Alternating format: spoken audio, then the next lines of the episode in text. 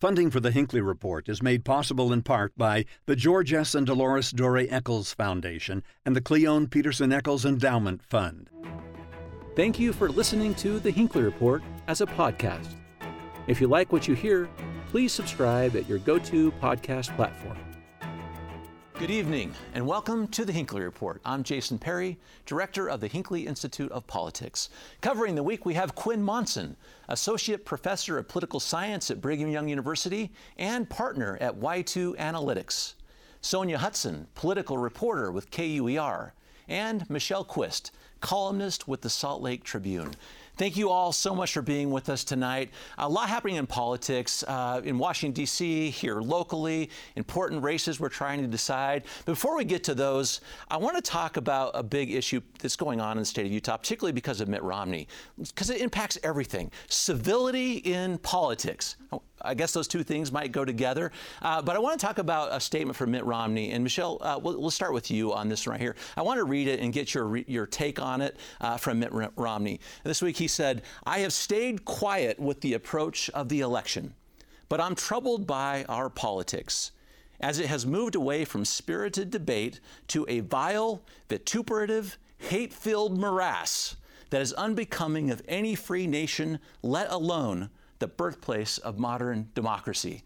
Did he get it right? Not too much? Too much? He did. You know, he's always the, the ultimate statesman. Civility has always been important to Senator Romney, and he is usually the one speaking up about it of course, everybody will think it's directed at the other person, right? Nobody's going to say, oh, yes, he's talking to me. But that's the point, is that he's talking to us. He's talking to both sides. Both sides have been taking, you know, eh, are getting over energized and, and over eager to demean and, and uh, you know, play a gotcha game with each other. And um, he's always right to talk about it, and, and I think it's good.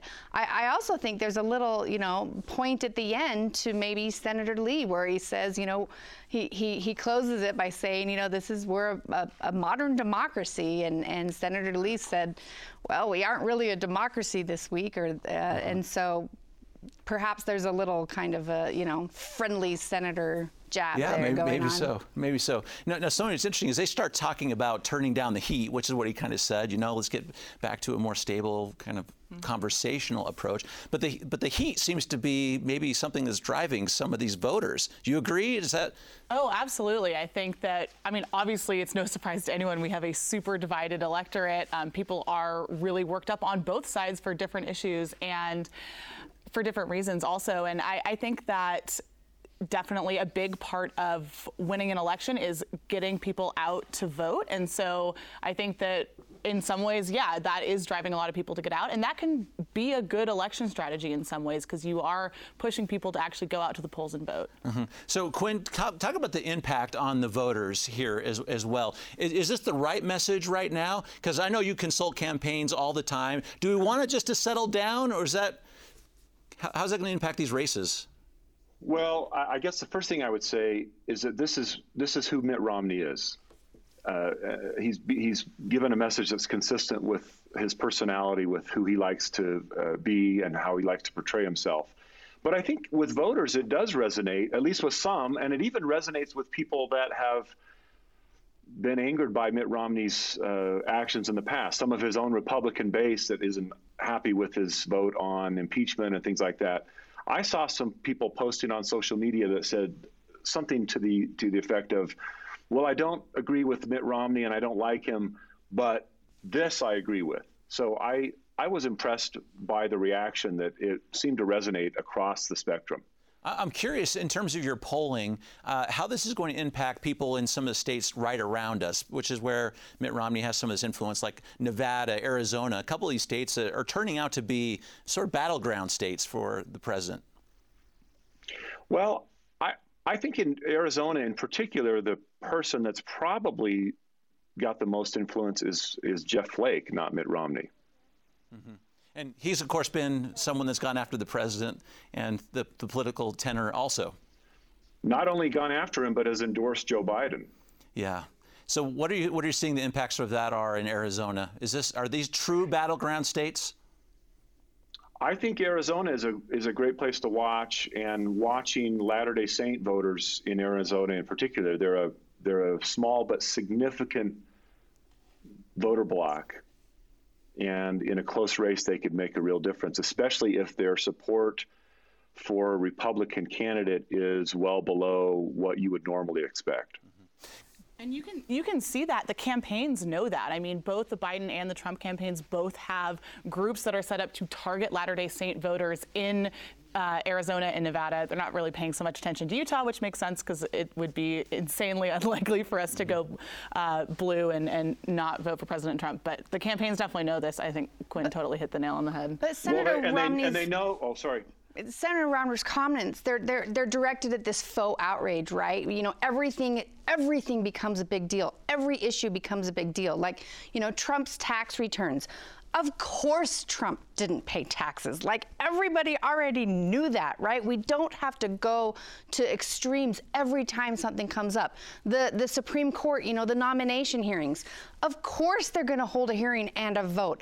Everybody already already knows that politicians are hypocrites. Like these things aren't um, reason for us to lose our humanity. And I think Senator Romney is trying to remind us to be better.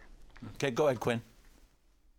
Oh, I was just going to say there's evidence that the uh, that the LDS vote in Arizona is likely to be lower uh, supporting Republican the Republican nominee supporting Trump than than normal uh, because we see that in Utah in the Utah data.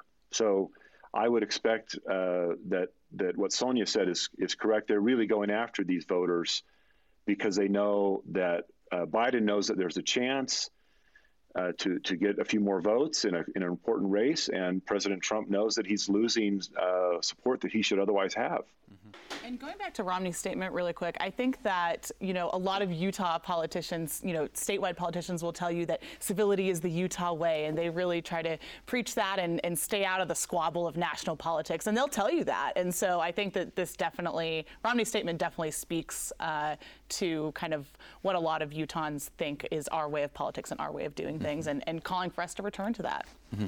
It's interesting because Michelle, I'm wondering what this does for voter turnout. Uh, let's talk about Utah. Wednesday, we all started getting our ballots uh, in the mail. So, and we have record numbers of people turning in their ballots already ahead of time throughout the country. Uh, this this idea to temper the conversation a little bit uh, with the motivation is what I'm curious about. Uh, Utahns seem to be quite at ease with mailing in their ballots correct? Yes, we've been doing this for years. This is actually how this is how we vote now. We get ballots at home and we fill them out and we send them back in. So this isn't, you know, a, a, a fear tactics can't work here because we're used to this. This is how we vote. Yeah.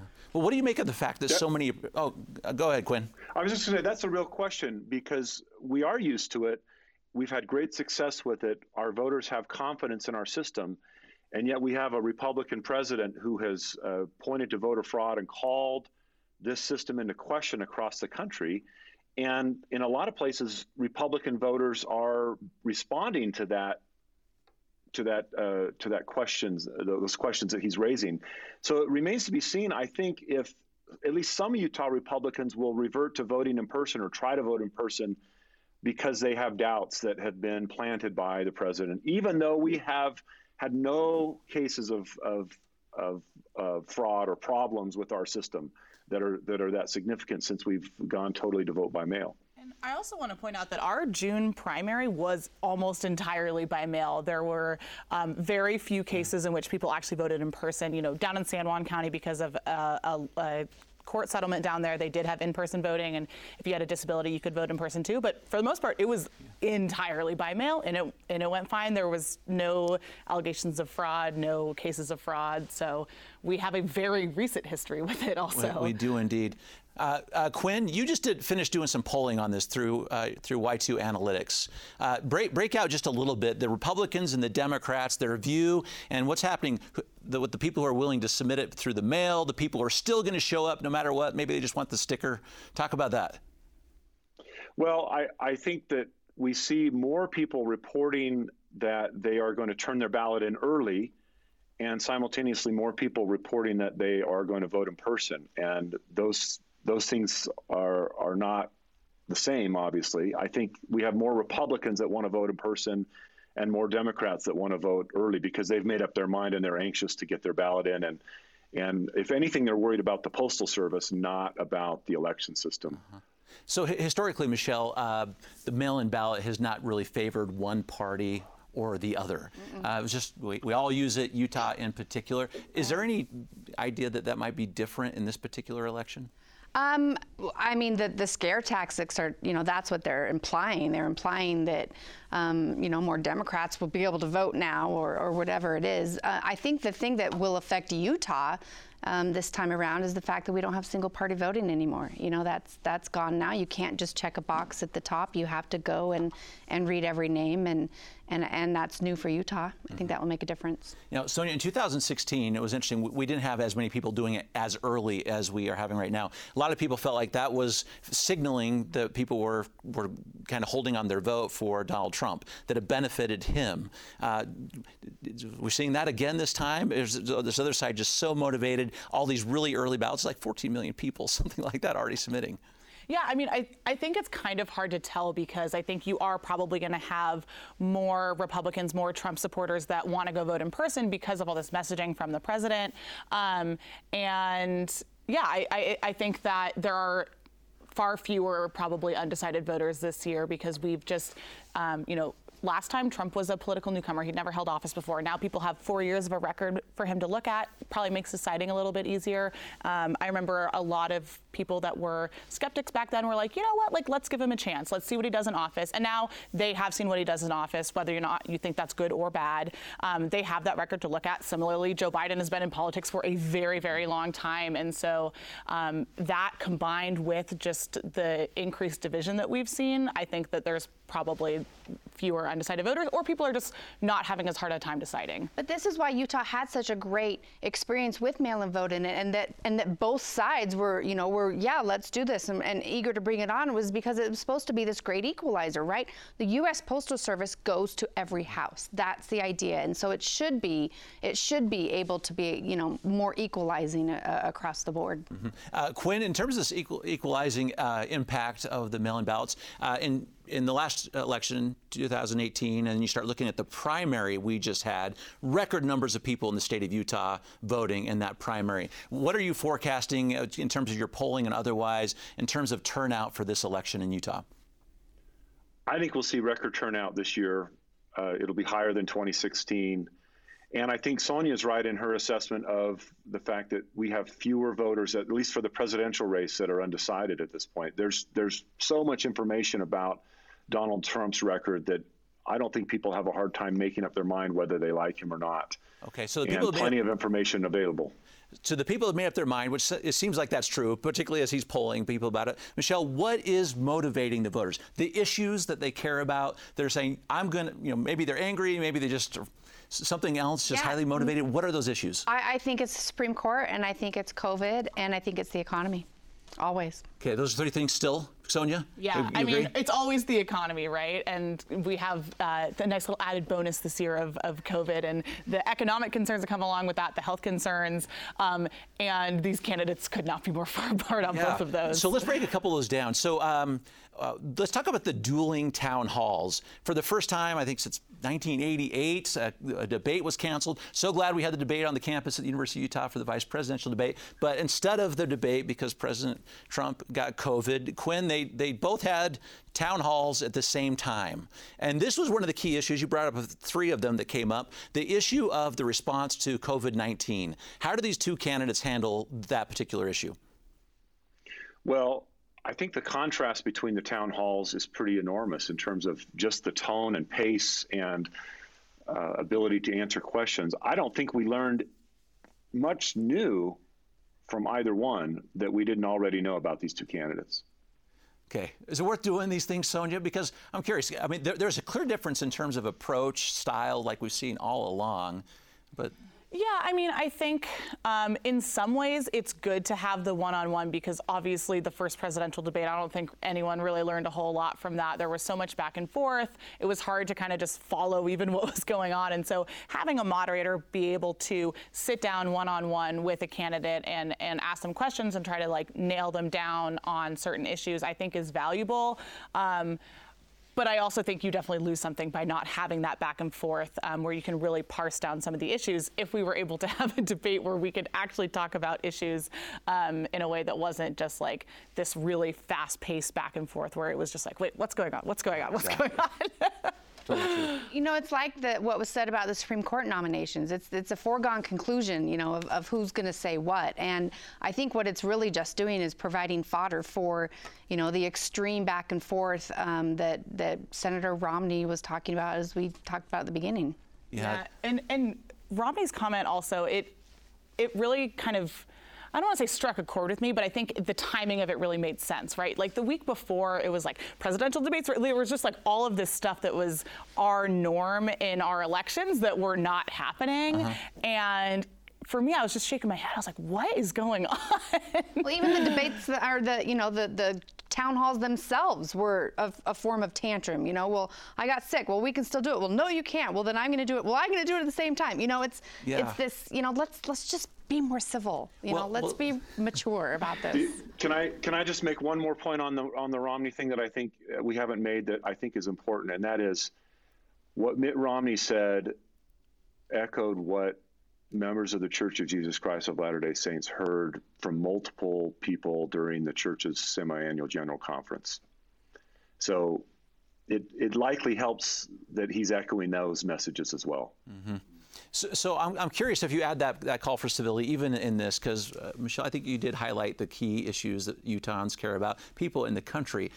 In the first presidential debate, we, we got no response really on any of those three items you mentioned. Yeah. Not so much in the town hall. So what what are voters? I know you're talking to people about that too. Where are they going to get the information to base these votes on? They just they they already have their preconceived ideas and notions of what mm. everyone believes, and I think as we you know as we said, everybody knows how they're going to vote, and it's just a matter of getting to November 3rd. Just so And we don't know, but they all know. yeah. They all know, of course. Okay. Uh, let's get to some really local issues for just a moment because these same issues are on the mind for Utahns when it comes to our candidates for governor and for our members of Congress as well. Uh, M- Michelle, um, big changes in terms of the approach from the state on COVID 19. We went from our color coded level of restrictions to a new, uh, a new set of guidelines. Right. So there's, you know, a high, a moderate, and a low level. And what it, what the, the, difference is, of course, is that now there are mandates, and and you know, people will have to wear masks um, indoors if if their counties are at certain levels. Um, I don't think it will have an effect on the gubernatorial race. You know, if you stay on Twitter, you're in a you're in this, you know, box of oh my gosh you know you're not demanding masks you're not going to win and if you're off twitter it's oh my gosh i can't believe you're you're demanding that i wear a mask i'm never going to vote for you so i, I don't think that that you know the, the mandate is going to uh, be a, a big deal in the polling location as as we might think if we're stuck in our yeah. bubble so interesting, Sonja. Th- this idea of this statewide mandate for a mask. All right, so the governor was not willing to do it for, well, he hasn't been willing to do it, but did he do it by default with this particular designation? Because if, if you are in the, either high, moderate, or low, every county, every week will get a designation based on this, the series of metrics. And if you are in the high, you're, you're going to have to wear a mask uh, in, in, most places. Did we get the, ma- the mask thing so, by default? Um, we kind of half got it, right? So something that Governor Herbert has said whenever he's been asked about a mask mandate, which he has been many, many times by me and other members of the media, is that, you know, he wants to respect regional differences in these counties where there's hardly any cases and it's really rural. It doesn't make sense for them to have masks because they're already, you know, social distancing by default. And so this plays into that. It's like if you have a high rate of transmission, then yes, we're going to require you to wear a mask. But if you're doing really well, or doing really well, don't have a lot of cases, uh, then you don't have to. And so that really does actually fit in with the narrative he's been, um, you know, spinning is too strong of a word, but um, that he has been using for a while when talking about mask mandates. So to me, it was very consistent. He just finally took a plunge and did something. Mm-hmm.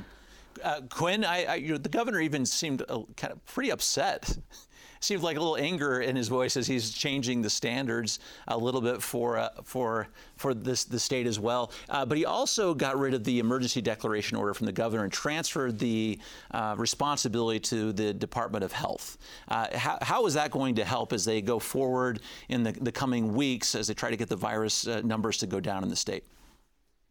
Well, I think I, I agree with uh, Sonja's assessment that he's been very consistent.